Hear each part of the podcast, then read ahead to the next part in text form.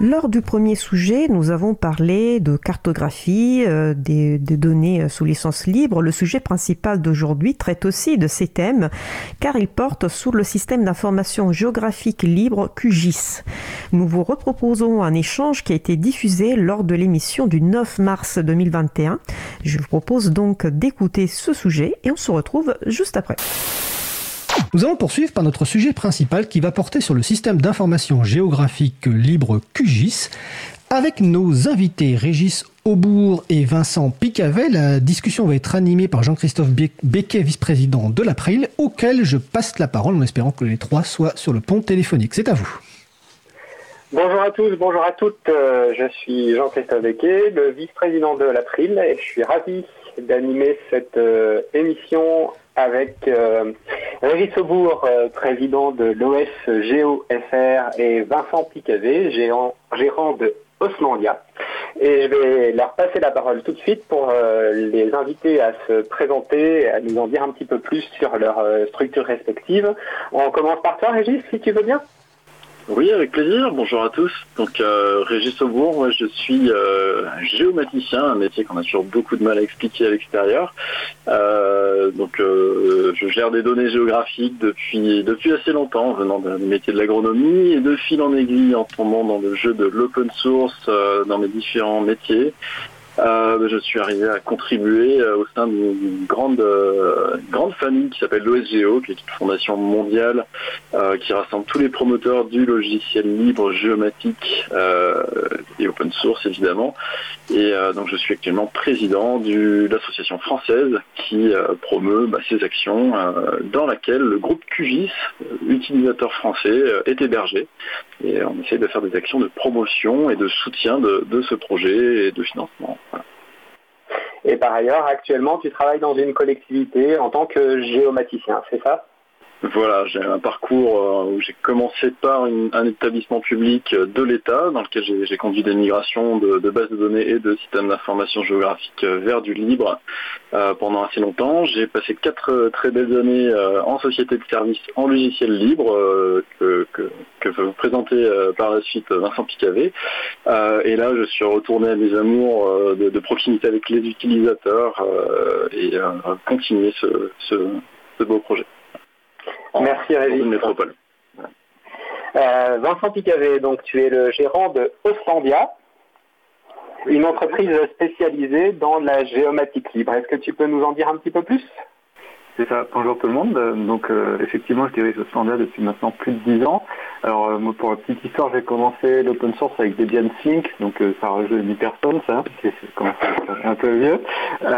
et puis, bah, au fur et à mesure de mes différentes expériences, j'en suis arrivé à me spécialiser dans les systèmes d'information géographique, et plus spécialement autour de PostGIS initialement. Et j'ai créé Oslandia il y a maintenant un petit peu plus de 10 ans que je dirige toujours. Et Oslandia euh, fait du, pour la petite histoire, le Ouest c'est open source, Land c'est le pays de territoire, euh, et on fait du système d'information géographique open source, et aujourd'hui on se positionne en tant qu'éditeur QGIS et pure player open source, donc on est vraiment euh, dans le développement de cette solution-là et de toute la gamme de services autour de ce projet. Ok, merci à tous les deux. Donc on a parlé de, géomaticien et de QGIS. Et donc bah, pour commencer, j'ai envie de vous demander Qu'est-ce que, que QGIS et à quoi sert euh, ce logiciel, euh, Régis? Euh, oui, bah, QGIS, c'est un logiciel qui contient GIS dans, le nom, c'est un, Geographic Information System.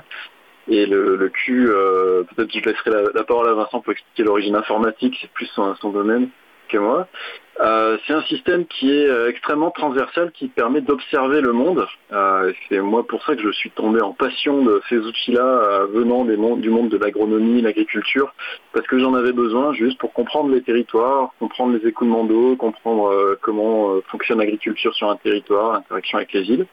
Et donc on manipule des données pour spatialiser des forêts, des routes, etc., les caractériser. Donc en fait c'est des bases de données on les représente euh, dans l'espace et sur, euh, bah, sur un écran en les reprojetant, en prenant en compte toutes les questions compliquées de géodésie, de rotondité de la Terre, et on les analyse, et puis ça peut finir par donc de la cartographie orientée papier, de la cartographie orientée numérique sur des, serveurs web pour faire des cartes interactives. Et QGIS au milieu de tout ça, euh, bah, c'est un peu le couteau suisse euh, qui vraiment s'impose, qui permet de faire du travail bureautique essentiellement au départ, et qui maintenant euh, s'étend vers le web, et qui sait lire la majorité des formats de données et de bases de données quand, quand c'est manipulé. Donc des données vectorielles, des points de ligne, des polygones, des images, ça peut être des nuages de points, etc. Et donc on retrouve des usages dans tous les domaines euh, de ce type d'outils. Donc moi j'ai parlé d'agriculture, environnement, euh, on peut parler d'urbanisme, de cadastre, de réseau d'eau. Euh, il y en a qui s'amusent à cartographier Mars avec ce type d'outils, ou le scalp des cheveux chez, certains fabricants de shampoings, si, j'ai tout compris. Ah oui, donc en fait, QGIS, ça va beaucoup plus loin que juste dessiner des cartes. Vincent, tu souhaites ajouter quelque chose oui, c'est vrai que c'est un, usage qui est en général très majoritairement professionnel. Aujourd'hui, on s'adresse vraiment à, des gens qui utilisent cet outil dans leur métier et le métier peut être très varié. Comme disait euh, Régis, les, deux anecdotes d'utilisation vraiment les plus atypiques que j'ai vues de QGIS, c'est donc une, grande entreprise que je ne citerai pas qui réalisait des cartographies de la peau humaine pour analyser l'effet des cosmétiques. Euh, intéressant, on s'y attendait pas. Et puis euh, j'ai également rencontré euh, complètement par hasard un utilisateur qui faisait de la cartographie de la pensée de Deleuze sur QGIS. Et donc là, on est complètement dans des choses très très conceptuelles, mais qu'on peut rattacher quelque part au territoire. Donc euh, ce qu'on voit, c'est qu'on est vraiment sur un outil qui a un, un spectre d'utilisation qui est très très large et pour des domaines super variés. C'est ce qui fait aussi beaucoup l'intérêt des systèmes d'information géographique et de nos métiers. Alors une question d'un auditeur, je la pose maintenant parce que je pense que c'est vraiment lié à ce que vous venez de raconter. Est-ce que QGIS a un lien avec OpenStreetMap? Régis? Euh, QGIS est un client OpenStreetMap. Euh, à la différence de beaucoup d'autres clients, on peut télécharger de la donnée OpenStreetMap et l'analyser en local euh, c'est pas une appli web, hein, donc euh, une fois que vous l'avez chez vous, vous faites un peu ce que vous voulez. Donc il y a des, extensions euh, QGIS qui sont très spécialisées à venir consommer les données OpenStreetMap. Il n'y a en revanche pas encore un outil pour éditer OpenStreetMap, euh, les données OpenStreetMap, tout simplement parce que les modèles de données qu'on utilise en système d'information géographique sont assez différent des, primitifs qu'on trouve dans les bases d'OpenStreetMap. Un système d'information géographique, on hérite du monde des bases de données, donc avec des tables, des champs, des enregistrements, et puis euh, des, objets géographiques euh, qui, sont, qui sont une caractéristique comme une autre pour présenter euh, ces objets-là sur une carte. OpenStreetMap, il y a des primitives d'une structure un peu différente, donc le, passage de l'un à l'autre n'est pas si simple. Merci. Et donc, euh, bah, j'ai envie de vous demander maintenant, euh, on va faire un petit peu d'histoire. Euh, Vincent, est-ce que tu peux nous raconter un petit peu comment a démarré le projet QGIS et du coup peut-être nous expliquer le Q de QGIS Ouais, alors le, projet QGIS, il démarre dans les années 2000 à peu près. Euh, c'est Gary Sherman qui est euh, un résident euh, d'Alaska, donc perdu tout un fin fond des montagnes, qui a l'initiative de développer un outil qui va lui permettre de visualiser les données qui sont intégrées dans PostgreSQL PostGIS. PostgreSQL PostGIS, en tout cas, c'est l'extension qui permet de faire de la, traiter de la donnée cartographique à l'intérieur de la base de données que vous connaissez certainement qui est PostgreSQL. Et on pouvait stocker ces données, on pouvait les analyser dans la base de données, mais on ne pouvait pas vraiment les visualiser. Donc Gary Sherman, il s'est dit, bah, je vais développer un, visualisateur de ces données euh, qui pourra se connecter sur la base et euh, m'afficher la cartographie de ce qu'il y a à l'intérieur.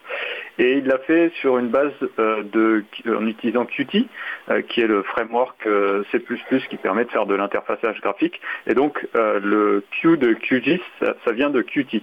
Et pour la petite histoire, il y a dans dans les classes C++, alors Gary Sherman ne contribue plus vraiment maintenant au projet, mais toutes les classes C++ de QGIS commencent par QGS, et en général on pense que ça veut dire QGIS et qu'il manque le I, mais en fait ça veut dire Qt Gary Sherman, c'était le, ses initiales qui traînent encore dans tout le code, donc il y a l'ombre de Gary Sherman qui plane là-dessus, euh, et euh, qui est toujours présente, et donc le Q de QGIS vient de, de Qt.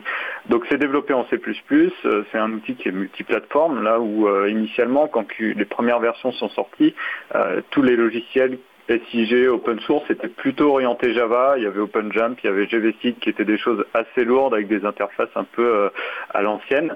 Euh, et euh, au fur et à mesure, bah, QGIS a évolué pour avoir de nouvelles fonctionnalités, pour avoir de, des, nouvelles, des nouvelles capacités de visualisation, de traitement de données, et au fur et à mesure a commencé à grossir. Au départ, on a eu une première vague de contributeurs qui étaient plutôt bénévoles. On va retrouver des gens comme Tim Sutton, Paolo Cavaini, Sandro Santi, qui sont des gens assez connus dans la communauté QGIS euh, maintenant. Et puis, euh, donc ce, projet qui est dans les années 2006 euh, à peu près, était encore un peu balbutiant, pas trop de fonctionnalités, a vu au, fur et à mesure ben, son écosystème grandir. Euh, a vu aussi un, marché de services associés qui est arrivé avec euh, des sociétés qui ont commencé à apparaître, donc euh, SourcePol, OpenGIS, Ostandian où c'est 2009, euh, Camp2Camp, Tartosa, Lutra Consulting, il y a un certain nombre de, boîtes dans le monde qui sont montées, qui ont commencé à proposer du service autour de QGIS, et tout ça a fait grossir l'écosystème de façon assez forte. euh, et on a vu des nouveaux contributeurs arriver au fur et à mesure par l'intermédiaire du Google Summer of Code, par l'intermédiaire d'autres initiatives. Et puis il y a eu un, tournant un peu dans le développement de QGIS qui a été le fait qu'on puisse développer des plugins sur QGIS. Donc euh, QGIS c'est aussi une plateforme de développement, on peut l'étendre avec des plugins en Python. Et ça, ça a fait exploser le nombre euh, d'utilisateurs et de contributeurs de l'écosystème, pas forcément directement de la solution QGIS, mais de l'écosystème, en fournissant des solutions pour euh, des outils pour régler tout un nombre de problèmes très spécifiques, très génériques parfois, mais avec une liberté qui était très forte dans la capacité à prendre cette base informatique pour en faire ce qu'on voulait. Et donc au fur et à mesure, ça a donné un projet qui a euh, gagné une dynamique très forte et qui est aujourd'hui euh, en accélération encore avec euh, une augmentation du nombre d'utilisateurs, mais aussi du nombre de développeurs et, du nombre de, des, prestations qui sont autour aussi, tout l'écosystème économique qui s'y trouve. Merci Vincent. Alors juste pour préciser pour nos auditeurs qui ne sont pas euh, familiers avec euh, le domaine du développement de logiciels, euh, un framework en fait c'est un ensemble de composants logiciels sur lesquels on, s'appuie pour, pour développer et ça permet en fait de, de bénéficier d'un certain nombre de fonctions génériques pour ne pas à chaque fois réinventer la roue, c'est-à-dire que plusieurs logiciels partagent par exemple la fonctionnalité ouvrir une boîte de dialogue pour accéder à l'arborescence des fichiers sur le disque dur, eh bien, euh, le framework va offrir cette fonctionnalité. Ça va éviter aux, développeurs de devoir euh, tout réécrire à, chaque fois. Et donc, euh, le, le framework Qt, Qt en français, c'est un des grands frameworks libres sur lequel on peut s'appuyer pour développer des pour développer des logiciels. Euh, donc euh, voilà, on, parle d'un logiciel euh, qui a aujourd'hui une vingtaine d'années. Tu as dit que effectivement ce, logiciel était aujourd'hui très très dynamique avec un grand nombre de, plugins, d'extensions qui viennent compléter les, fonctionnalités du, logiciel. Et donc en, fait aujourd'hui QGIS c'est un peu plus qu'un logiciel, c'est un logiciel, mais c'est aussi tout un écosystème de, développeurs, d'utilisateurs. Euh, Régis?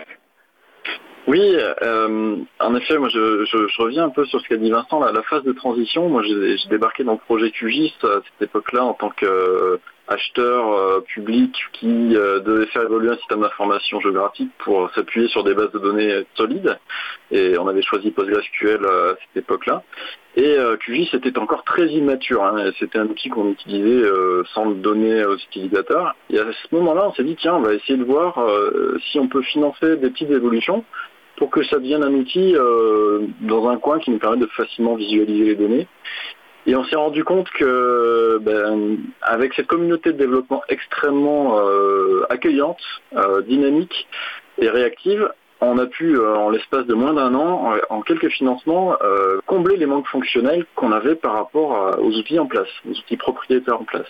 Et en fait, cette dynamique s'est accélérée d'elle-même parce que chaque euro financé qu'on injectait, on voyait que ça déclenchait des, financements à l'autre bout du monde sur des thématiques similaires. On est rentré dans une boucle vertueuse extrêmement vite. Et euh, c'est cet aspect-là, plus que l'aspect informatique, moi, qui m'a fait tomber amoureux du projet, hein, à la fois l'accueil euh, et l'ouverture de, cette, euh, de cette communauté et l'efficience de, l'argent qu'on injectait dedans. On recevait beaucoup plus que ce qu'on mettait dedans. Donc sur la, communauté QGIS, effectivement, il y a une explosion du nombre d'utilisateurs dont on n'a absolument aucune idée du chiffre, car on, on ne collecte pas de statistiques et on ne veut pas le faire. Et du coup, ça, aboutit souvent à, ces indicateurs. On essaye d'estimer combien de personnes utilisent QGIS avec des nombres de visites de pages, de téléchargements, mais on est, sur quelques millions, mais on sous-estime très largement le nombre d'utilisateurs réels. Hein en entreprise, il y a un téléchargement qui va déployer 2000 postes. Euh, et on parlait tout à l'heure de, la gendarmerie. Euh, la, gendarmerie a déployé QGIS euh, sur sa distribution Genbuntu et sur ses postes Windows également. Et ça dessert potentiellement 9000 postes. Pas 9000 utilisateurs, mais voilà. une grosse vitalité de, de l'écosystème. Oui, Vincent pour illustrer la dynamique, euh, une petite anecdote aussi euh, qui était, euh, dans, je crois que c'était en 2006. moi, j'étais à l'OSGO FR à cette époque-là, à la place un peu de, de Régis, et le ministère de l'environnement vient nous voir en disant, bah, ça nous intéresse, QGIS, on, on, voudrait bien s'y mettre, c'est potentiellement une solution pour le ministère. on va, on, cherche des informations, puis on voudrait faire une étude dessus, donc bah, on, on vous tient au courant. Ils reviennent six mois après euh, et ils nous disent bon bah voilà on a on a étudié le logiciel et euh, c'est super mais il y a ça ça ça ça ça et ça qui marche pas. Donc ils nous avaient fait une belle liste. Ils, avaient interrogé tous leurs utilisateurs. Ils avaient fait des tests. Ils avaient fait une grosse liste. Ils avaient dit bah ça ça manque. Et aujourd'hui ça nous empêche de passer euh, le logiciel comme étant quelque chose qui est recommandé.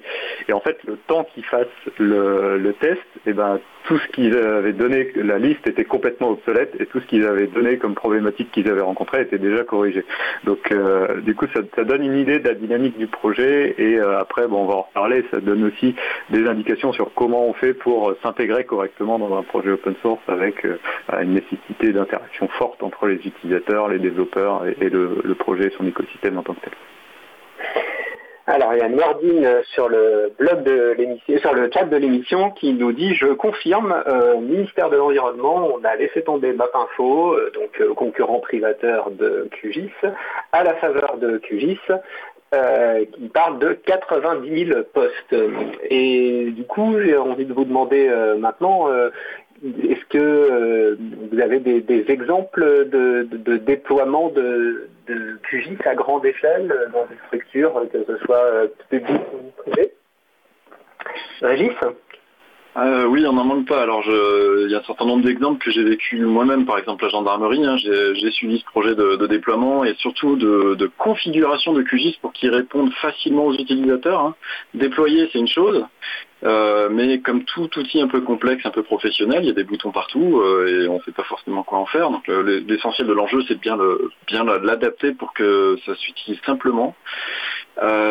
j'ai donc moi-même participé au déploiement au ministère de l'Environnement. J'étais dans un établissement associé et j'ai cofinancé avec le ministère de l'Environnement à cette époque-là, enfin avec les, données de mon employeur. Donc ça représente plus que 90 000 personnes puisqu'il y a tous les établissements associés. Il y en a une bonne partie qui ont basculé aussi.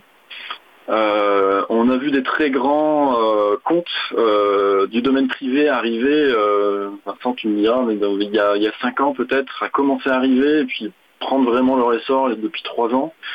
donc il y en a qui en ont parlé publiquement, comme Orange par exemple, hein, qui a refondu toute son infrastructure géomatique sur des briques libres. Euh, on a d'autres dont je ne sais pas trop parler. On a surtout des exemples en Suisse où il y a un mouvement massif et euh, on va dire qu'une grande majorité des financements qui font bouger QI viennent de Suisse, où on a énormément de cantons, de communes, euh, de, grandes, de grandes structures publiques et privées qui ont basculé.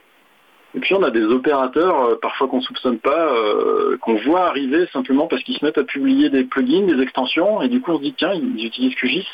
Et c'est notamment le cas du fédéral américain, euh, côté armée, côté NSA. voilà, donc il y a des, choses qu'on apprend nous-mêmes de l'extérieur, puisque rien ne leur oblige à dire ce qu'ils font.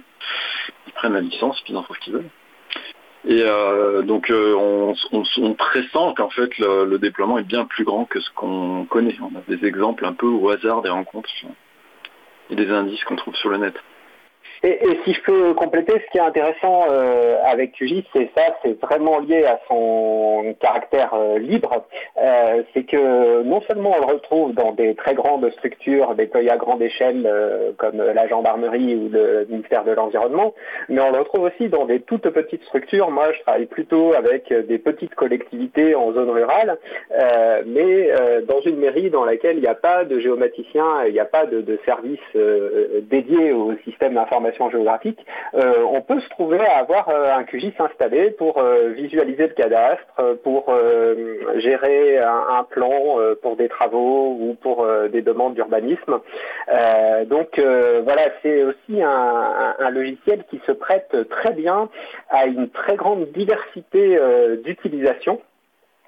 Euh, je vous propose, euh, avant de parler un petit peu plus en détail de la communauté QGIS et euh, du rôle joué par l'OSGOFR et voilà comment comment ça fonctionne, comment ça s'organise tout ça, de prendre une petite pause musicale et je laisse la parole à Fred pour vous présenter le choix de la programmation.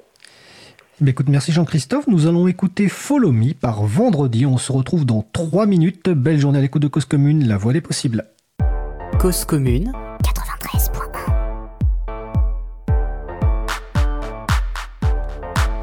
Yo, check, make it a microphone check. Give it a microphone, I make the make it a microphone dead. Don't step to me, newbie. I could truly be moody. I could have played the fucking Grinch in the movies. I've been a part time shadow cat, part time. That is not a guy that I would ever want to try to battle rap. Snap, crackle, pop, mind fried to a crisp, make an MC into a wide eyed lunatic.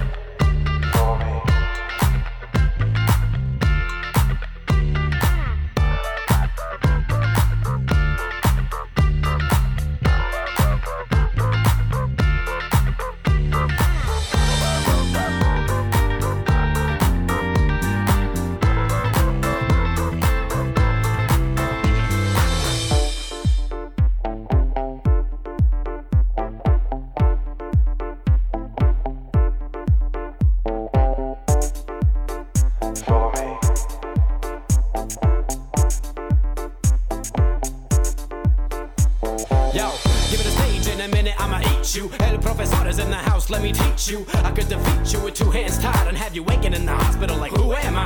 And who are you? Who are they? What is this? You wouldn't believe how someone react to this shit. The mind slips, slips, slipping, speaking in tongues. Sly ink, GVA, that's how we get it done. Uh, that's how we get it done. Uh, that's how we get it done. Uh, that's how we get it done. Sly ink, GVA, that's how we get it done. Uh.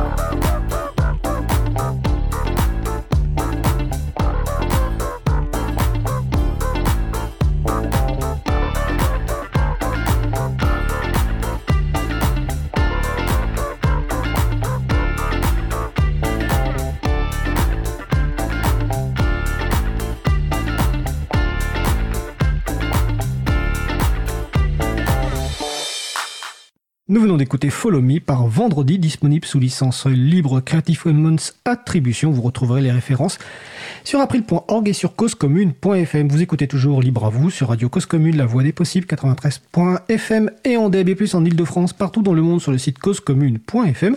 Nous parlons au cours de cette émission du système d'information géographique libre QGIS. Je vais donc repasser la parole à nos invités Régis Aubourg, Vincent Picavet et Jean-Christophe Becquet. Et je rappelle que si vous souhaitez participer à notre conversation, c'est sur le salon web dédié à l'émission, sur le site causecommune.fm, bouton de chat, salon, libre à vous. Jean-Christophe, c'est à toi.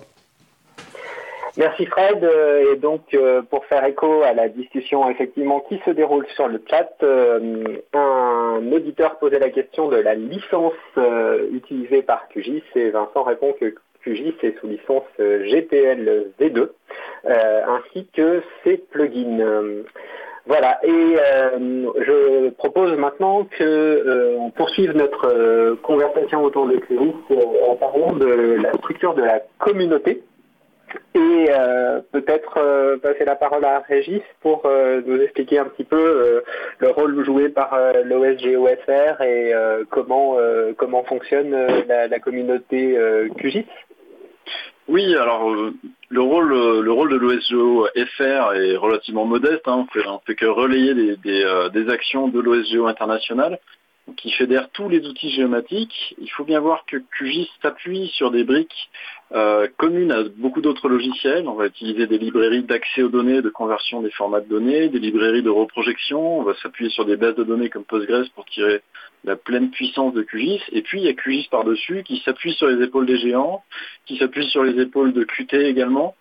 Euh, et donc euh, là-dedans, la structuration de l'OSGO euh, va appuyer tous ces projets. QGIS en soi est devenu tellement dynamique qu'il a créé sa propre structure assez récemment, il y a deux ans et demi, qui s'appelle QGIS.org, qui est une association qui s'est hébergée sur du droit suisse parce que c'était un endroit où c'était moins compliqué pour, pour, pour faire de l'administratif, qui jusqu'à présent n'existait pas. Et euh, on avait un projet qui est passé de l'informel au semi-formel, où pour l'instant il y a un petit bureau de six personnes dans un comité de pilotage qu'on appelle le, pilot, euh, le steering committee, euh, et il y a des budgets relativement euh, faibles en fait sur QGIS parce que l'intégralité quasiment euh, des moyens et des ressources passe directement entre des utilisateurs et des développeurs qui veulent faire évoluer le, logiciel. Hein. C'est un peu le modèle économique qu'a Auslandia. Et donc autour de pour fluidifier tout ça, pour maintenir les sites web, maintenir les serveurs, faire toutes les tâches qui sont très difficiles à financer, on a euh, l'association QGIS.org qui a un budget euh, qui est en assez forte croissance, mais qui dépend essentiellement de dons, de sponsoring, euh, maintenant d'adhésion de, collectivités, d'entreprises, etc., qui ont la capacité de le faire. et donc on a un budget d'environ 200 000, 220 000 euros qui monte de 15-20% par an qui reste minime, minime, hein, c'est d'une frugalité, d'une efficience terrible. Et là-dedans, l'OSGOFR et le groupe QGIS euh, francophone essayent de euh, valoriser les actions de QGIS.org, donc relayer au niveau francophone tout ce qui se discute sur les listes internationales, relayer les initiatives euh, de, choix d'allocation de budget. Donc on a une structure démocratique où quand il y a des fonds à allouer pour des innovations, pour euh, consolider la documentation, pour des tâches de fond, par exemple faire des installeurs sur Mac, eh ben, il y a des votes euh, démocratiques et les groupes utilisateurs de chaque euh, pays ont des droits de vote. Et donc l'OSGOFR relaye tout ça, essaye de, prendre la tâche des utilisateurs et de, de créer un réseau d'utilisateurs et d'entraide également euh, autour de tout ça. En France, on a déjà des réseaux d'entraide qui existent, donc on n'est pas trop positionné là-dessus, on est plus positionné sur l'organisation d'événements, comme les journées QGIS utilisateurs qui ont lieu tous les ans depuis 8 ans à Montpellier jusqu'à présent, cette année en distant, et on va probablement partir sur une logique de Tour de France et de, se rapprocher des régions, donc euh, plutôt appuyé par euh, Ronald Pauvergne euh, ces temps-ci. Mais on va tourner, voilà. Et que dire de plus Il y a des, il y a, j'étais encore ce midi en euh, réunion visio avec le groupe QJSFR. Il y a quand même pas mal de gens qui ont envie de donner la main, euh, envie de, faire des groupes locaux. Et euh, voilà, voilà globalement comment ça, ça fonctionne. Mutualisation, dynamisme, ça fait rêver vos témoignages. Peut-être avant de passer euh, la parole à Vincent pour euh, parler de, des aspects euh, au-delà du logiciel dans la communauté QGIS. une réponse rapide à une question qui a été posée par un auditeur. Quelle différence entre QGIS et JOSM Donc JOSM est un des principaux éditeurs pour contribuer à la base de données libre OpenStreetMap. Euh, c'est vraiment un éditeur dédié à la contribution OpenStreetMap qui fonctionne aussi avec un système de, de plugin qui est aussi un, logiciel libre, mais voilà qui, est vraiment spécialisé sur la contribution à OpenStreetMap. Euh, QGIS est un logiciel dont les fonctionnalités sont beaucoup plus larges et étendues. On peut dans QGIS consommer euh, des données ou des fonds cartographiques OpenStreetMap entre autres, mais euh, ça fait euh, plein d'autres choses encore, euh, comme on l'a expliqué un petit peu en, début d'émission. Vincent, le libre, ce n'est pas que du logiciel, et c'est un aspect important et parfois complexe dans la communauté QGIS. Est-ce que tu ne peux nous en dire deux mots? Effectivement, c'est toujours un sujet dans le logiciel libre qui est au-delà de QGIS en, proprement parler. Hein. On, a souvent des communautés qui sont centrées sur les développeurs parce que c'est souvent qui sont à l'origine des projets. Et euh, d'ailleurs, il y a quelque chose qui est assez significatif, c'est qu'il y a des rendez-vous de, la communauté des développeurs QGIS chaque année, hors, période Covid. Et euh, historiquement, c'était les développeurs splitting, donc c'était vraiment le rendez-vous des développeurs. On a changé le nom pour euh, faire des community meetings pour être beaucoup plus inclusif parce que un logiciel tel que QGIS, c'est très loin d'être uniquement du code. Et il y a des aspects qui sont très importants également, mais qui sont souvent un peu euh, de façon très ingrate, invisibilisés.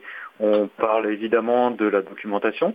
Euh, la documentation de QGIS, elle est assez complète. Il y a beaucoup, beaucoup de choses dedans. Euh, la contribution à la documentation, c'est quelque chose qui est assez difficile parce que euh, ça évolue en permanence. Il faut suivre les évolutions techniques des développeurs justement.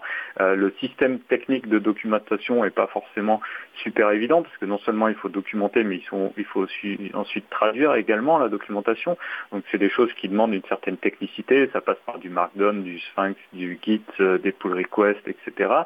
Euh, des tests unitaires de documentation. Il y a beaucoup de choses qui sont nécessaires. Le ticket d'entrée pour documenter QGIS est, assez élevé, donc c'est difficile de trouver des rédacteurs. Il faut être évidemment à l'aise en anglais et il faut connaître euh, le, logiciel assez bien. Donc la documentation, c'est un gros aspect de QGIS, c'est euh, quelque chose qui est difficile aussi parce qu'on a du mal à trouver des gens qui se dédient à ça. C'est moins reconnu que le travail de développeur. On essaie de faire des efforts, mais euh, force est de constater que euh, c'est plus difficile pour les documentaires que pour les développeurs de, euh, de prendre leur place. mais la documentation, c'est pas le seul aspect au-delà du code qui est important pour un projet tel que QGIS. Il y a un aspect infrastructure qui est important aussi parce que bah, qu'est-ce qui se passe quand vous développez une nouvelle fonctionnalité, vous allez rajouter votre code dans le logiciel, mais à partir de ce moment-là, eh ben, on va reconstruire le logiciel, on va faire tourner tous les tests unitaires de façon automatique, on va construire des paquets de distribution d'installeurs, et tout ça, c'est des choses qui demandent énormément de temps, qui sont difficiles également, qui sont peu visibles, et surtout qui ne sont pas financées, parce que euh, financer de la fonctionnalité, c'est assez facile. Euh, les clients vont venir en disant bah voilà j'aimerais bien que QGIS passe euh, ce bouton-là en bleu plutôt qu'en vert. En général c'est plus complexe, mais ça peut ça ressembler à ça. Et puis bah, on va dire ok je vous développe ça, ça va coûter tant, très bien, bah voilà je voulais développer, vous avez votre changement de couleur, vous êtes content, tout le monde est content. Par contre leur dire bah, vous allez euh, payer euh, quelques milliers d'euros pour que les serveurs tournent euh, pour pouvoir faire un build automatique à chaque fois qu'il y a quelqu'un qui va committer. Déjà, ils comprennent plus rien, ils voient pas l'intérêt immédiat pour eux. ça va certes augmenter la qualité du logiciel, mais il n'y a pas une boucle de rétroaction qui est suffisamment efficace et visible pour que ça draine du financement. Est-ce que tu peux juste nous, dire ce que c'est un build automatique quand quelqu'un a commité alors, donc, euh, quand on prend le code source, on va euh, rajouter des, lignes au code source. Et puis, une fois qu'on a rajouté ces lignes code source pour faire une nouvelle fonctionnalité, eh bien, il faut construire le logiciel. On prend le code source et puis on va faire ce qu'on appelle un binaire, un installeur. Euh, si on prend euh, les gens qui ont l'habitude d'être sous Windows, bah, c'est quand on clique sur suivant, suivant, suivant, suivant, suivant, sans, lire ce qui est écrit. Bon, bah ça c'est l'installeur. On a à peu près les mêmes euh, techniques sous les systèmes libres tels que Linux ou d'autres. Et puis, eh bien ça, cette, ce, ce build, cet installeur-là, il faut qu'il soit construit Et aujourd'hui, la construction, elle est automatique à chaque fois qu'on va prendre un nouveau code source, à chaque fois que quelqu'un va faire une modification, eh bien on va construire une nouvelle version de ce, de ce logiciel pour pouvoir le, le mettre à disposition. Donc ça, c'est ce qu'on appelle le packaging, c'est faire la boîte autour du logiciel euh, avec l'installeur qui est à l'intérieur. Et ça, c'est des tâches qui sont assez difficiles à faire, euh, qui demandent une grosse technicité, qui ne sont pas forcément très rigolotes et euh, qu'on a souvent du mal à financer aussi. Alors à nouveau, hein, pour apporter un, témoignage euh, de l'extérieur et par un, utilisateur euh, non spécialiste euh, de, la géomatique, sur les deux aspects que tu viens de développer, la, documentation de QGIS, elle est effectivement parfaitement traduite en français et elle est d'une qualité remarquable, quoi, y compris pour la mettre entre les mains d'utilisateurs dont ce n'est pas le métier premier d'être géomaticien. Et sur, sur, sur le côté euh, euh, distribution du logiciel. Euh, donc QGIS bien sûr est, multiplateforme, hein, tu l'as évoqué, il fonctionne sur la plupart des, systèmes d'exploitation les plus courants. Euh, et il est euh, livré euh, sous une forme facile à installer. sous Windows, ça va être un, exécutable pour, pour installer le, logiciel. Dans les distributions Linux, ça va être des, paquets intégrés à, la distribution. donc voilà, c'est effectivement un travail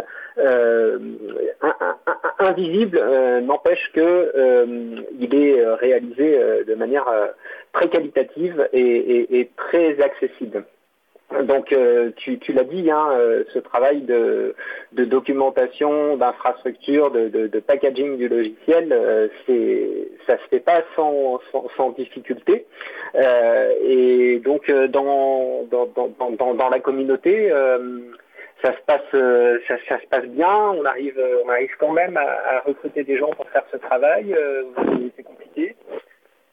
Alors oui et non, c'est pas toujours facile. Alors il faut voir déjà que QGIS n'est pas tout seul, il va se baser sur un, grand nombre de bibliothèques euh, logicielles euh, qui vont effectuer des tâches sous-jacentes, par exemple euh, Proche qui va faire tout ce qui est gestion des systèmes de projection, GEDAL qui va faire toute la gestion des formats de fichiers, des formats d'accès à la donnée.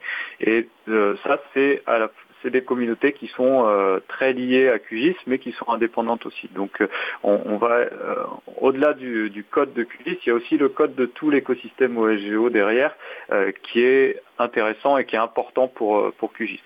Ensuite, euh, pour répondre à, ta question sur les difficultés rencontrées, oui, clairement, il y en a parce que euh, on est passé d'un logiciel qui était un logiciel de hobbyiste euh, utilisé dans un coin avec très peu de fonctionnalités à quelque chose qui est utilisé par des millions de personnes avec énormément de fonctionnalités et une, une, dimension qui est largement plus grande que ce qu'elle avait avant.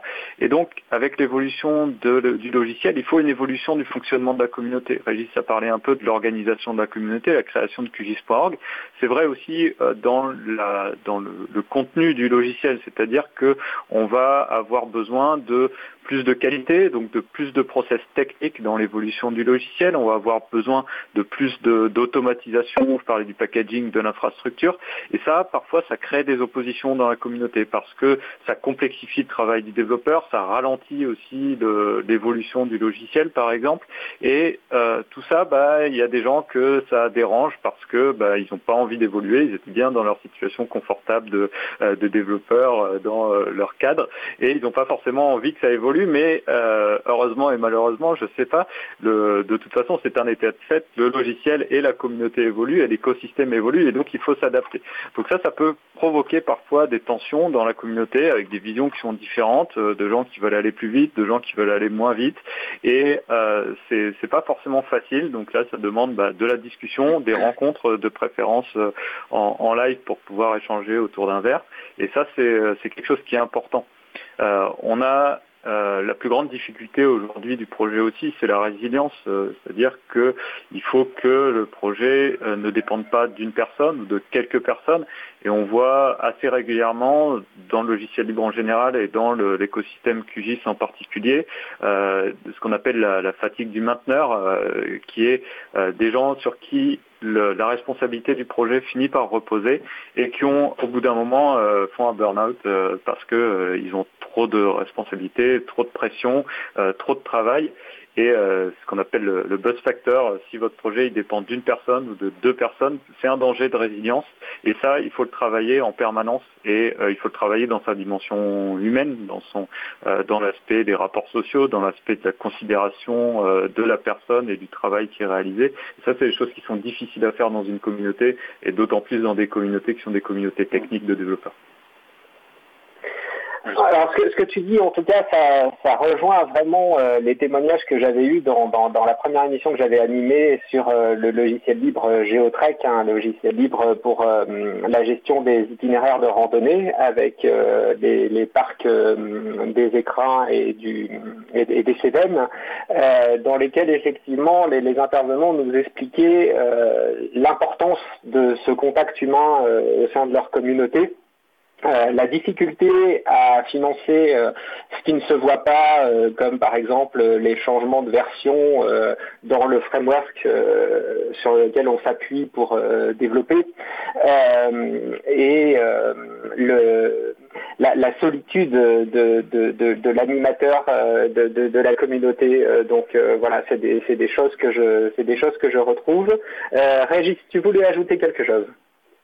Euh, oui, j'insiste là-dessus. On, a, on, a, on est passé en moins de dix ans d'un logiciel euh, où les gens venaient coder pour se faire plaisir à, un logiciel qui s'est professionnalisé avec énormément de demandes. La plupart des bénévoles euh, ben, ont fini par se mettre à travailler euh, à leur compte là-dessus, euh, par plaisir, mais aussi parce que la demande était là. Euh, et puis ça, ça ne cesse d'augmenter, et maintenant on voit des nouvelles catégories d'acteurs arriver, alors même qu'on a encore des, bénévoles. Hein. je rends par, exemple hommage à Rissou Santana, qui est, français, qui fait un travail monumental de coordination et de documentation. En bénévole. Et à côté, on a des très grands acteurs comme SAP qui arrivent et qui veulent influencer sur l'avenir de QGIS, comme euh, bah, des très gros dont on ne peut pas trop dire le nom et dont on sait qu'ils tirent énormément parti de ces outils-là, ils les déploient chez eux. Et notre enjeu actuellement, et c'est pas vrai que pour QGIS, c'est vrai pour toutes les briques sous-jacentes, c'est de tirer une partie des revenus qui tirent de ces logiciels-là pour les faire vivre. Donc, et, la pression sur les développeurs, elle est aussi liée au, niveau de pression et d'exigence qu'ont ces très grands acteurs euh, sur, euh, sur les développeurs et, les, gens qui sont dans ces entreprises-là, par exemple IBM dernièrement, n'ont pas confiance du modèle économique open source. C'est impossible de discuter avec la hiérarchie.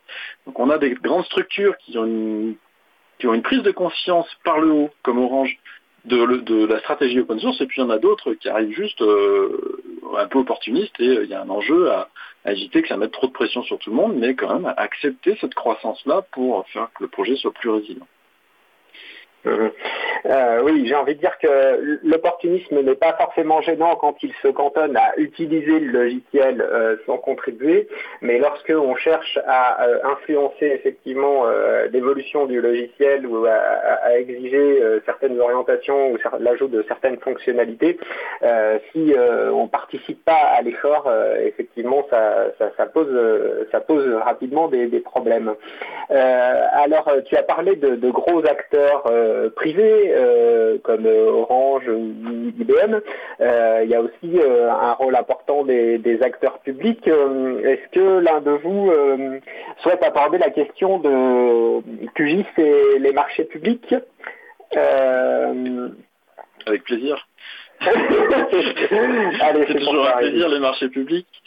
ouais, c'est un peu c'est un peu euh, un, des sujets par lesquels j'aborde moi plus le projet QGIS. Je suis ni développeur, ni très, très impliqué dans la documentation et la traduction. Par contre, ce qui m'intéresse, c'est trouver un, un, écosystème économique viable, y compris pour les acteurs publics. Et ça passe forcément par les, marchés publics. Euh, il faut bien comprendre qu'on n'intervient pas euh, de la même manière sur un logiciel libre qu'un logiciel euh, privateur. Euh, on n'achète pas une boîte toute prête, on, intervient et on prend la main sur sa destinée quand on vient intervenir sur, sur un logiciel libre, sur QGIS par exemple. Et du coup, les marchés qu'il faut qu'on ait, il faut qu'ils s'adaptent à, la communauté qu'il fait vivre, hein, parce qu'on ne va pas lui imposer des choses qu'elle ne veut pas.